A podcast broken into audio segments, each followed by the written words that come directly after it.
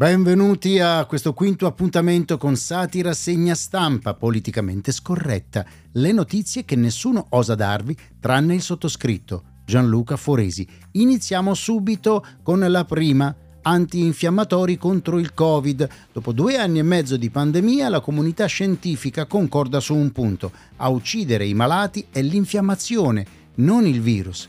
Vedrai che tra poco ci diranno anche che a uccidere nel Medioevo non era il batterio della peste, ma il demonio. E adesso ci occupiamo dell'ex centrocampista della Juventus Pavel Nedved, ripreso in un video mentre tocca le tette a una donna. Le uniche coppe che è riuscito ad afferrare da quando è alla Juve.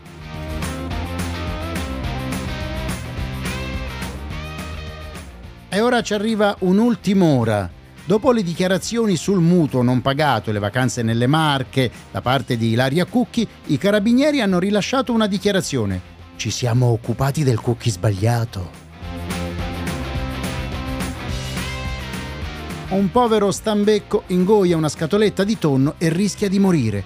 Doveva farsela aprire da Di Maio.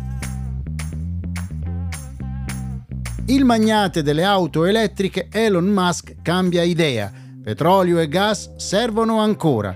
Ha paura che per ricaricare le sue autovetture gli arrivi una bolletta elettrica come quella degli italiani. E adesso ci occupiamo di una notizia che arriva dalla Finlandia. Negativo il test antidroga della premier finlandese Marin. In Italia non potrebbe mai entrare in Parlamento. Aurora Ramazzotti è incinta Qualcuno finalmente le ha trovato il clitoride, ma poi è andato oltre.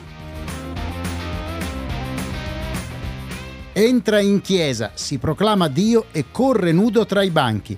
Trentenne ricoverato in psichiatria. Gli è andata bene. Duemila anni fa lo avrebbero crocifisso. E questa era l'ultima notizia di Satira Segna Stampa. L'appuntamento è per la prossima puntata, avvocati sempre permettendo. Ciao!